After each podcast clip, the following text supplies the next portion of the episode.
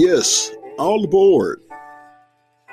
It's the A Train Sports Talk podcast, and the train is building up ahead of steam.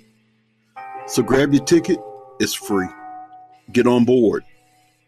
This train will be picking up passengers along the way, taking you on a sports journey.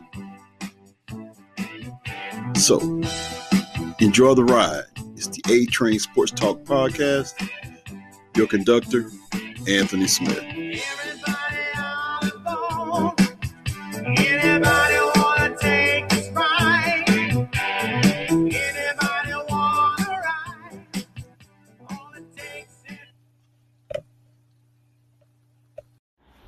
Hey, what's happening? It's Rick Thomas with Running the Table, and you already know you are on board the A train. Hang on for the ride.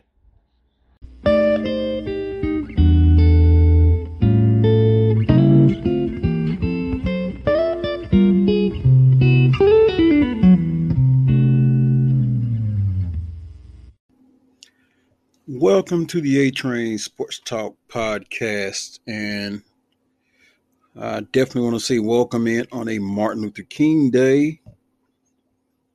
And seeing that this is Martin Luther King Day, I am going to actually start my first segment off with little history on the man known as Martin Luther King, the civil rights activist, the man who has done so much as far as civil rights movements. And let's just say basically he was an advocate of peaceful protest, but also an advocate of racial equality. Not racial separation, but racial equality. Not that he wanted any handouts or hand me downs, but he wanted the same rights that was afforded other people.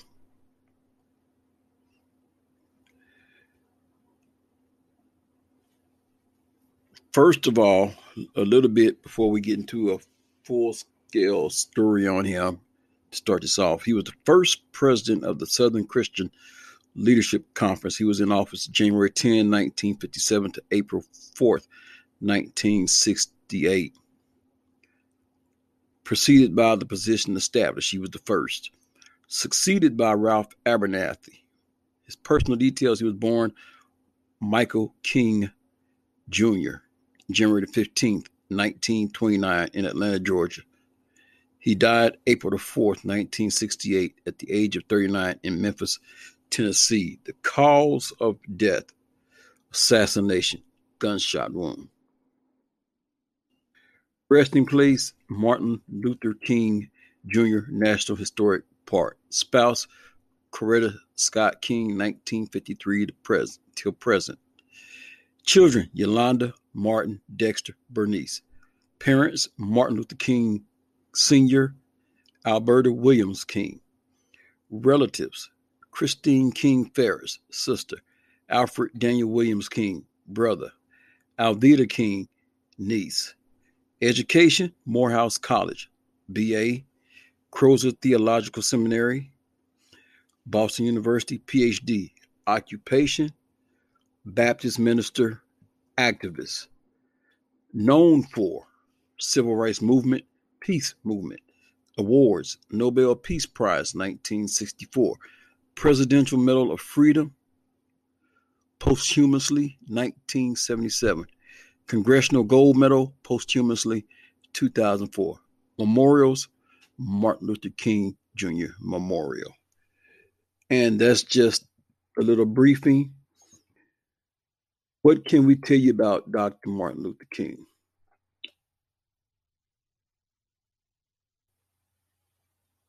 Martin Luther King was born Michael King Jr., January 15, 1929 to April 4, 1968, was an American Baptist minister and activist who became the most visible spokesperson and leader in the civil rights movement from 1955 until his assassination in 1968.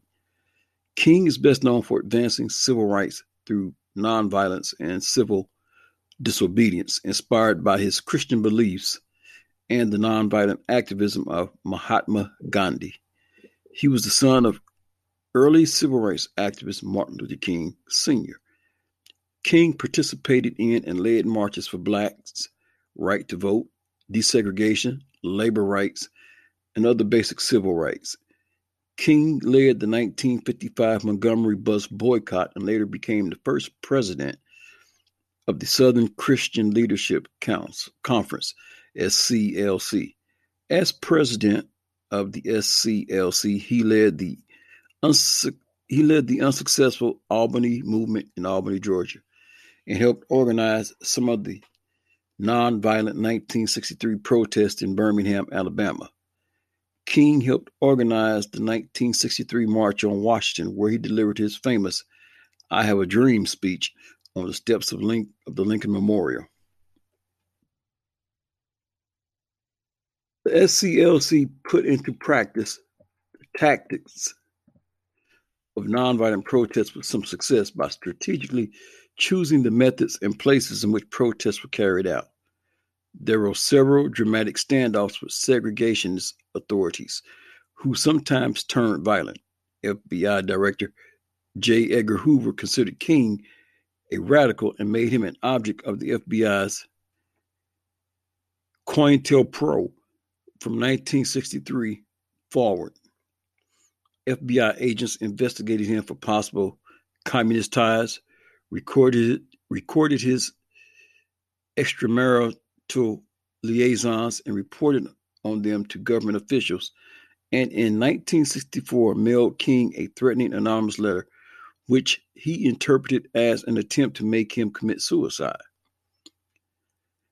On October 14, 1964, King won the Nobel Peace Prize for combating racial inequality through nonviolent resistance. In 1965, he helped organize two of the three Selma to Montgomery marches. In his final years, he expanded his focus to include opposition towards poverty, capitalism, and the Vietnam War. In 1968, King was planning a national occupation of Washington, D.C. to be called the Poor People's Campaign when he was assassinated on April 4 in Memphis, Tennessee. His death was followed by riots in many U.S. cities, allegations that James Earl Ray, the man convicted of killing King, had been framed or acted in concert with government agents persisted for decades after the shooting. King was posthumously awarded the Presidential Medal of Freedom and the Congressional Gold Medal.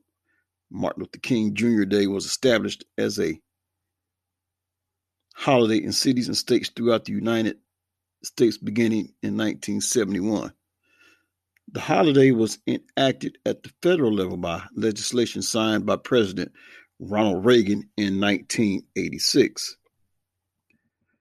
Hundreds of streets in the U.S. have been renamed in his honor, and the most populous county in Washington state was rededicated for him. The Martin Luther King Jr. Memorial on the National Mall in Washington, D.C. was dedicated in 2011.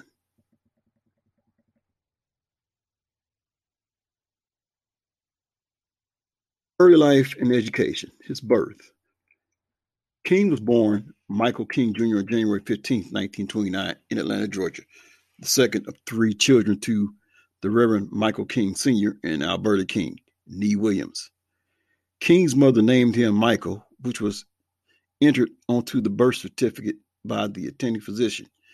King's older sister is Christine King Farris, and his younger brother was Alfred Daniel A.D. King.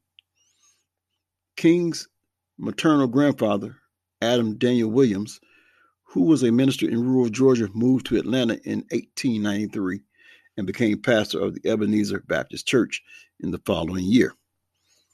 Williams was of African Irish descent. Williams married Jenny Celeste Parks, who gave birth to King's mother, Alberta. King's father was born to sharecroppers, James Albert and Delia King of Stockbridge, Georgia, In his adolescent years, King Sr. left his parents' farm and walked to Atlanta, where he attained a high school education. King Sr. then enrolled in Morehouse College and studied to enter the ministry. King Sr. and Alberta began dating in 1920 and married on November 1925, 1926. Until Jenny's death in 1941, they lived together on the second floor of her parents' two story Victorian house where King was born. Shortly after marrying Alberta, King Sr. became assistant pastor of the Ebenezer Baptist Church. Adam Daniel Williams died of a stroke in the spring of 1931. That fall, King's father took over the role of pastor at the church, where he would, in time, raise the attendance from 600 to several thousand. In 1934, the church sent King Sr. on a multinational trip to Rome, Tunisia, Egypt, Jerusalem, Bethlehem, then Berlin for the meeting of the Baptist World Alliance, BWA. The trip ended with visits to sites in Berlin associated with the Reformation with the Reformation leader Martin Luther. While there, Michael King Sr. witnessed the rise of Nazism. In reaction, the BWA conference issued a resolution which stated this Congress deplores and condemns, as a violation of the law of God, the Heavenly Father, all racial animosity and every form of oppression or unfair discrimination toward the Jews, toward colored people, or toward subject races in any part of the world. He returned home in August 1934 and in that same year began referring to himself as Martin Luther King Sr. and his son as Martin Luther King Jr. King's birth certificate was altered to read Martin Luther King Jr. on July 23, 1957, when he was 28 years old.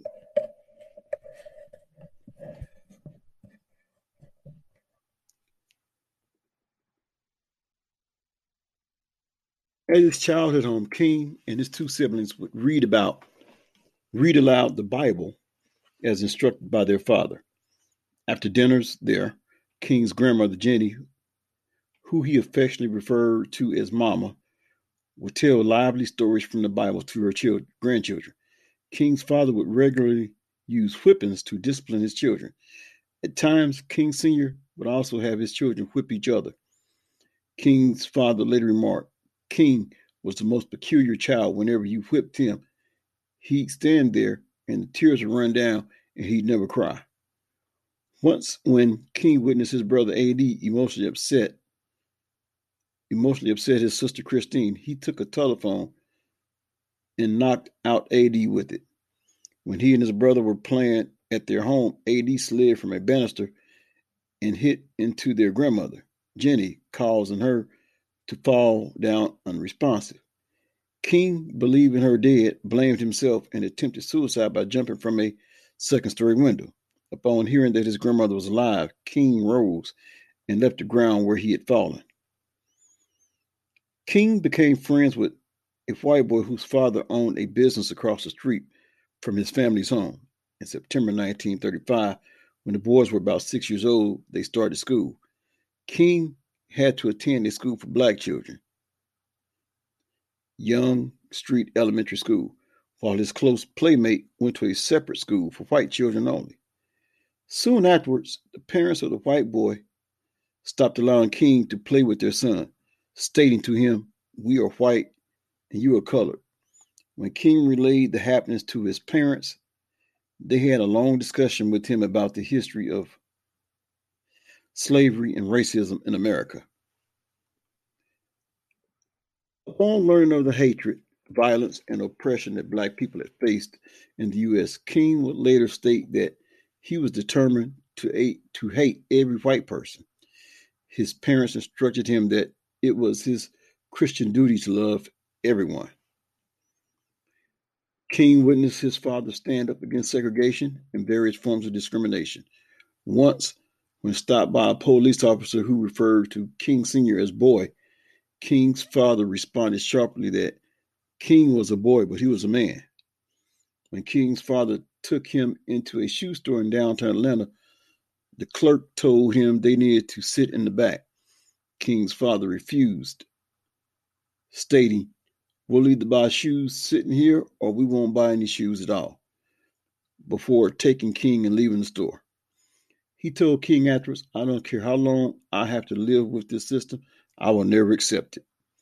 In 1963, King's father led hundreds of African Americans in a civil rights march to the City Hall in Atlanta to protest voting rights discrimination. King later remarked that King Sr. was a real father to him. King memorized and sang hymns and stated verses from the Bible by the time he was five years old. Over the next year, he began to go to church events with his mother and sing hymns while she played the piano. His favorite hymn to sing was, I Want to Be More and More Like Jesus. He moved attendees with his singing. King later became a member of the junior choir in his church. King enjoyed opera and played the piano. As he grew up, King garnered a large vocabulary from reading dictionaries and constantly, constantly used his expanding lexicon. He got into physical altercation with boys in his neighborhood, but oftentimes used his knowledge of words to stymie fights. King showed a lack of interest in grammar and spelling, a trait which he carried throughout his life. In 1939, King sang as a member of his church choir in slave costume for the all white audience at the Atlanta premiere of the film Gone with the Wind. In September 1940, at the age of 12, King was enrolled at Atlanta University Laboratory School for the seventh grade. While there, King took violin and piano lessons and showed keen interest in his history and English classes. On May 18, 1941, when King had snuck away from studying at home to watch a parade, King was informed that something had happened to his maternal grandmother. Upon returning home, he found out she had suffered a heart attack and died while being transported to a hospital. He took the death very hard and believed that his deception of going to see the parade may have been responsible for God taking her. King jumped out of a second story window at his home, but again survived an attempt to kill himself. His father instructed him in his bedroom that King shouldn't blame himself for her death and that she had been called home to God as part of God's plan, which could not be changed. King struggled with this and could not fully believe that his parents knew where his grandmother had gone. Shortly thereafter, King's father decided to move the family to a two story brick home on a hill that overlooked downtown Atlanta.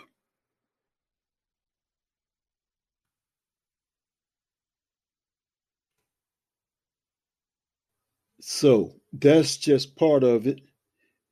And what I'm going to do is I will be bringing you more tidbits of this throughout the week.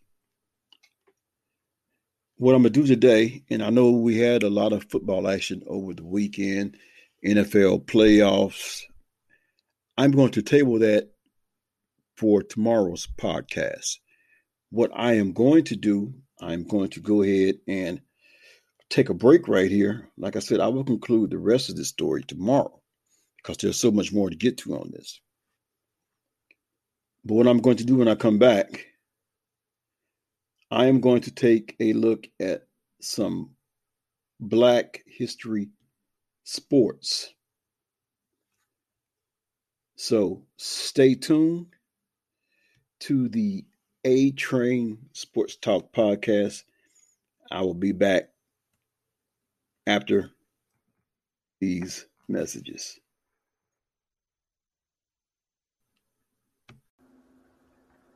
Anthony Smith here with A Train Sports Talk Podcast, your conductor.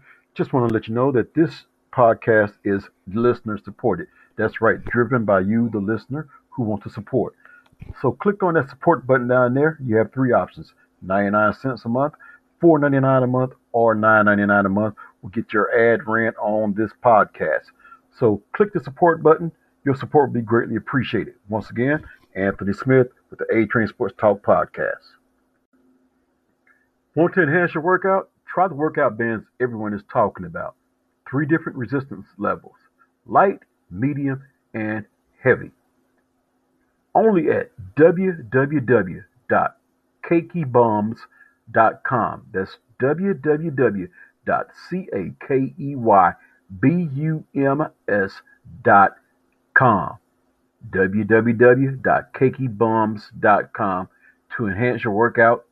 with the resistance bands that everyone is talking about.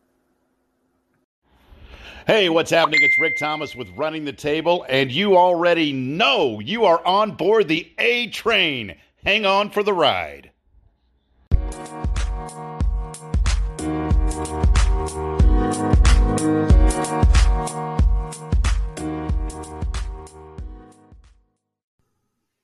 Welcome back to my next segment. And as promised, it's going to look at some black athletes that have made their mark in sports. And this list is very impressive because basically we're looking at baseball right now. So first we start with Jackie Robinson.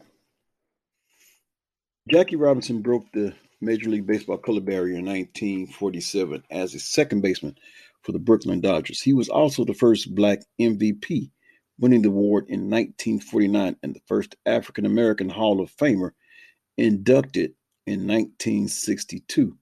His number is now retired throughout Major League Baseball. Larry Doby, baseball. Shortly after Jackie Robinson, Doby was signed by the Cleveland Indians in 1947. As the first black player in the American League, he was a seven time All Star. Don Newcombe. Newcombe was the first black baseball player to win the Cy Young, winning the award its first year in 1956. He was named the MVP the same season.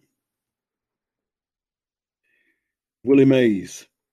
Mays was the first black player to win the Gold Glove Award, taking his first of 12 consecutive in 1957. Buck O'Neil, A former star of the Negro American League, O'Neil became Major League Baseball's first black coach in 1962 for the Chicago Cubs. Elston Howard. Howard, a catcher for the Yankees, batted 287 with 28 home runs and 85 RBIs in 1963 and won the American League MVP, that league's first for a black baseball player. Satchel Paige. Paige was the first black pitcher to be enshrined in the Baseball Hall of Fame in 1971. At his acceptance, he said that in the Negro Leagues, there were many Satchels and many Joshes, referring to Josh Gibson. Frank Robinson. On April 8, 1974, Frank Robinson managed his first game with the Indians, becoming the first black major league manager. Bob Watson.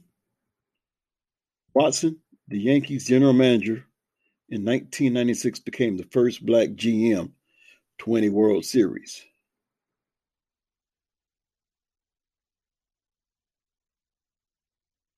George Poage, track and field. In the 1904 Olympic Games in St. Louis, Poage became the first black athlete to participate in the Olympics and the first to medal. He won bronze in the 440 meter hurdles. John Baxter Taylor, track and field. Taylor became the first black athlete to represent the United States in the Olympics in, in the 1908 London Games. During the same games, he became the first black athlete to win a gold medal at the Olympics as a member of the 1600 meter medley relay team. DeHart Hubbard, track and field. In the 1924 Olympic Games in Paris, Hubbard became the first black American athlete to win an individual gold medal. He took first in the long jump. Vonetta Flowers bobsledding. Flowers, first African American to win a gold medal in the Winter Olympics. She won it in bobsledding at the 2002 Olympic Games in Salt Lake City.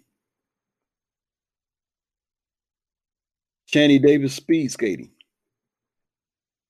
2006, Davis won gold at the Olympics in the 1,000 meter speed skating event. He was the first black athlete for Team USA to win an individual gold in the Winter Olympics. Davis defended his title in 2010.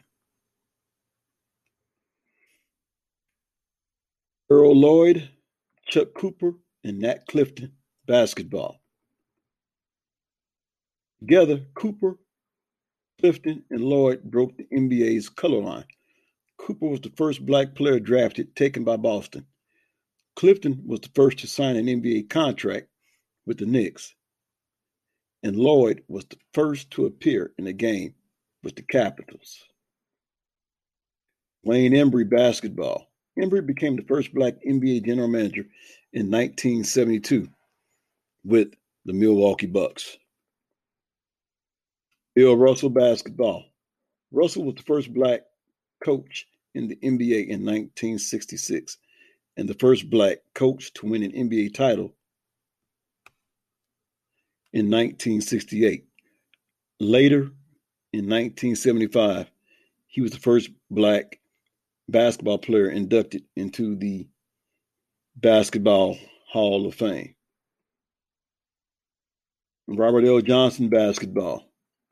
In 2003, the creator of Black Entertainment Television paid 300 million for majority ownership of the Charlotte Bobcats, making him the first black majority owner of a professional sports team.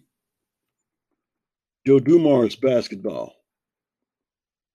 Dumars became the first black general manager in the NBA to win a championship with the Pistons in 2004. He was inducted into the Hall of Fame in 2000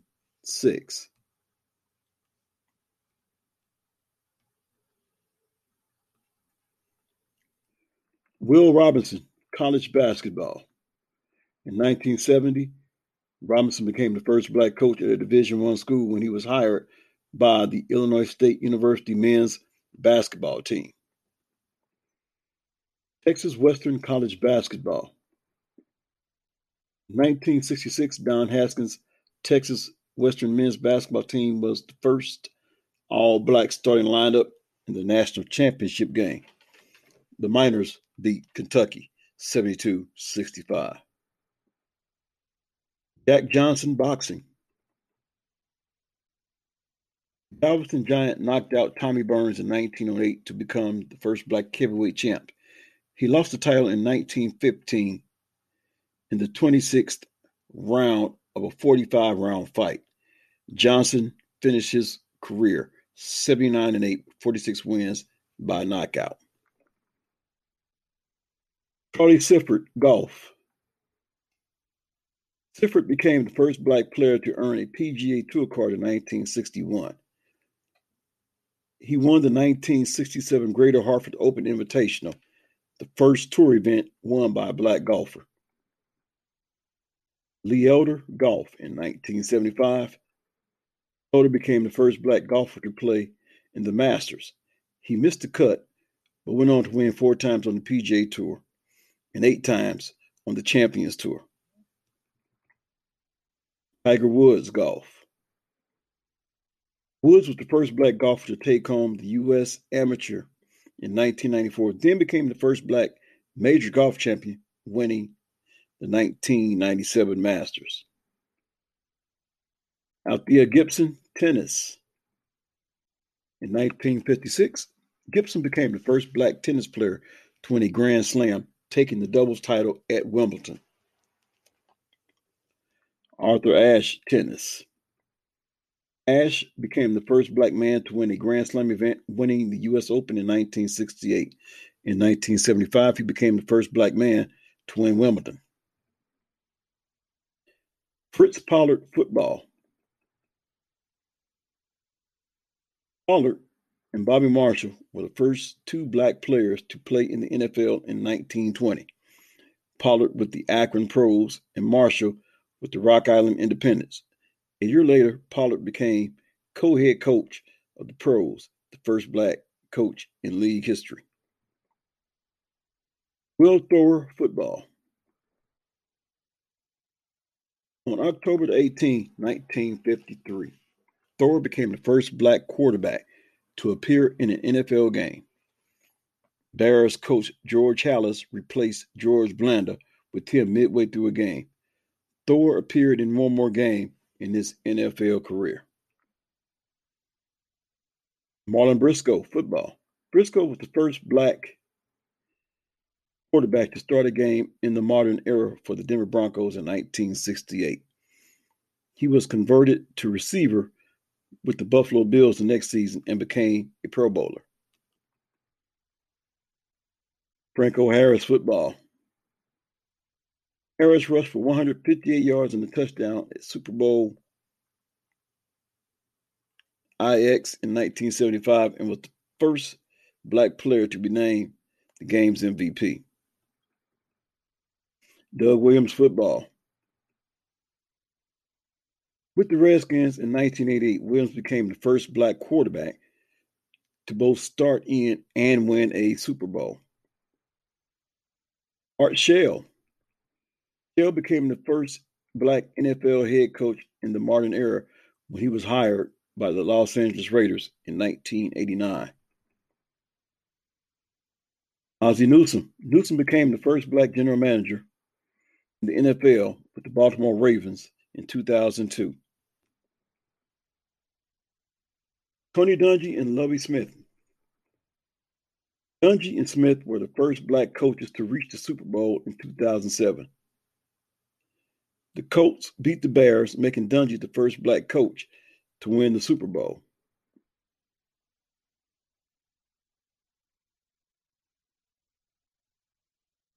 Jerry Reese football. Reese, the general manager of the New York Giants from 2007 to 2017, became the first black general manager to win the Super Bowl when the Giants beat the Patriots in the Super Bowl in 2008.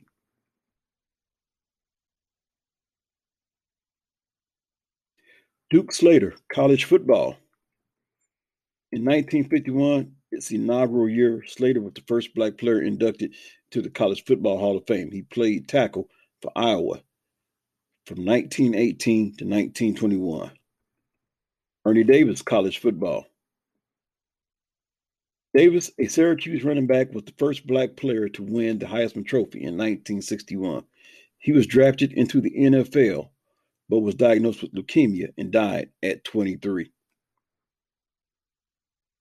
This one right here, it really tugs at my heart because I actually had the opportunity to see this man live on the sidelines coaching. Willie Jeffries, college football. Jeffries was the first black coach in Division 1A college football when he took over at Wichita State University in 1979. In 2002, he was presented the Lifetime Achievement Award in Indianapolis at the Black Coaches Association Convention Awards banquet. And what I'm going to do, because there's a lot more I can get to, I'm going to give you this last one, then I'm going to get back to Willie Jeffries because there's a lot to know about that man. There's a lot to know about all of the ones I've read off, but I'm going to give you this one real quick. Willie O'Ree, hockey. In 1958, Willie O'Ree made his debut with the Bruins as the first black player in the NHL. Here's one Ron Simmons, wrestling. A former NFL player, Simmons started wrestling in 1989 and in 1992 became the first black WCW World Heavyweight Champion. He later wrestled in ECW, WWF, and e. promotions. So now, what I want to do I want to go back and elaborate more on Willie Jeffries.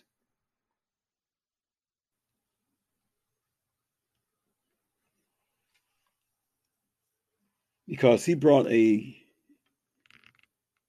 an exciting brand of football to Wichita State and eventually built it up to where they had a I think a couple of winning seasons under him.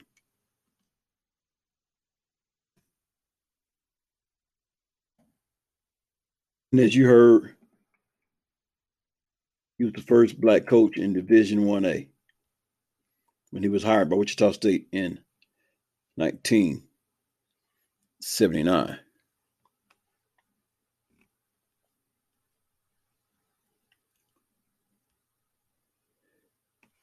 So, who is Willie Jeffries? Well, Willie E. Jeffries is a former American football player and coach. He served as the head coach, as the head football coach at South Carolina State University for 19 seasons in two stints, five seasons at Wichita State University, and five seasons at Howard University. Jeffries was the first African American head coach of an NCAA Division 1A football program at a predominantly white institution.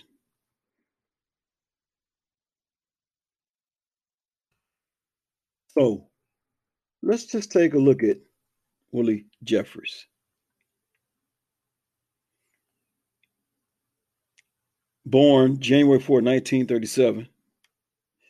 He's a former American football player and coach. Served as a head coach at South Carolina State University for 19 seasons and two stints, five seasons at Wichita State University and five seasons at Howard University. Jeffries was the first African American head coach of an NCAA Division A football program at a predominantly white college. When he coached Wichita State, he was elected to the College Football Hall of Fame in 2010. Jeffries grew up in South Carolina where he attended segregated school. He started his coaching career in 1960 as an assistant at Barr Street High School in Lancaster, South Carolina. He was given his first head coaching job at Gaffney South Carolina, where he went 64, 8, and 2 in seven seasons. Jeffries' records during his two stints with the South Carolina State Bulldog football team, 1973 to 1978 and 1989 to 2001, includes three black college football national championships 1976, 1977, 1994, seven Mid-Eastern Athletic Conference championships, several postseason appearances, and numerous coaching awards. Players that Jeffries coached at South Carolina State included College Football Hall of Famers Harry Carson and Donnie Shell, as well as Robert Porcher, Orlando Brown Sr., Chartric Darby, Dexter Clinkscale, and Anthony Cook. In 2010, Jeffries was named head football coach emeritus by the South Carolina State University Board of Trustees. With the new role, Jeffries will also serve as a liaison between the university, its alumni, and other constituents, and also help market the university. University President Dr. George Cooper said of the elevation to coach emeritus, Coach Jeffries and his wide appeal to so many of our shareholders and other cons- constituents provide us a great opportunity to brand and market the university. He can help us frame relationships that will increase support for athletics. South Carolina State University Athletic Director Charlene Johnson added, Coach Jeffries is truly admired by so many, not just for his achievements in athletics, but also for his humanitarian contributions to this community, this state, and society. He has used football and his great personal skills to bring about better community relations in Orangeburg, the Palmetto State, and beyond. And I think it's very fitting that the university has bestowed this honor upon him. Wichita State. When Jeffries took over Wichita State in 1979, he became the first African American head coach for a Division 1A football program at a predominantly white school. He is the only man to coach against both Eddie Robinson of Grambling State University and Bear Bryant of Alabama. Jeffries was the 32nd head football coach Wichita State, and he held that position for five seasons from 1979 to 1983. His 1982 team's record of 8 and 3 proved to be the last winning season in Wichita State history as the program was discontinued after the 1986 season. His overall coaching record at Wichita State was 21, 32, and 2. This ranks him third at Wichita State in terms of total wins and 21st at Wichita State in terms of winning percentage. During his time at Wichita State, Jeffries' teams was Jeffries' teams were censored by the NCAA for repeated rules violations, including improper recruitment and unethical conduct by the coaching staff. This led to the team being placed on probation from for the 1983-84 seasons, which prevented them from appearing on live TV, docked them five scholarships per season, and banned them from postseason participation. Due in part to the probation, Wichita State discontinued their football program following the 1986 season. Players whom Jeffries coached at Wichita State include Anthony Jones, Jumpy Geathers, who had a long career in the NFL, and Prince McJunkins. Howard University. Jeffries coached Howard University from 1984 to 1988. He led the Howard Bison football team to win the Mideastern Athletic Conference in 1987. However, this title was forfeited along with all victories for the season when it was learned that Jeffries had used up to 30 ineligible players on this team. His coaching record at Howard was 21 and 32. The Bison players who played under Jeffries who went on to the NFL was tight end Jimmy Johnson, Harvey Reed, Troy Kyles, Derek Faison, David Westbrook, Sean Vanhorse, Brian Taltone, Gary Willingham, John Javis, James Moses, and Tim Watson. Award and honors. On May 5th, 1988, the governor of South Carolina, Carroll Campbell, presented Jeffries with the Order of the Palmetto. This is the highest civilian honor in the state of Carolina, South Carolina, and is awarded to those citizens who make achievements of statewide impact. Jeffries was awarded the companion honor of the Order of the Silver Crescent by Governor Jim Hodges on October 13, 2001. This is awarded to those who make community or professional accomplishments of local significance. On June 20, 2009, Jeffries was inducted into the Wichita Sports Hall of Fame for his color barrier breaking run as head coach of Wichita State. Jeffries was inducted into the College Football Hall of Fame in the enshrinement ceremonies in South Bend, Indiana on July 16, 17, 2010. The South Carolina State Board of Trustees voted to name the football field in Oliver C. Dawson Stadium after Jeffries. Willie E. Jeffries Field was unveiled during halftime of the November 5, 2010 Howard to South Carolina State football game. The halftime festivities included an NFF Hall of Fame on campus salute sponsored by the National Football Foundation and College Hall of Fame. NFF Representative Hillary Jeffries, no relation, presented Coach Jeffries with the plaque as part of Willie Jeffries Day in Orangeburg, South Carolina. So, with all that being said, I want to thank you for tuning in to this edition of the A Train Sports Talk podcast, which I will call this my Martin Luther King edition and I hope you found out some new information on Black History Sports. Uh, names you probably have forgotten about as you listen to some of these names that were rattled off tonight. And I hope you find this very informative and educational. And just as a programming note, there's more to come one of the things I said I was going to do when I first started my podcast, even when I had it under a different name, is I was going to be heavy on Black History sports, which I really haven't been. Shame on me for making that disclaimer and not following through. But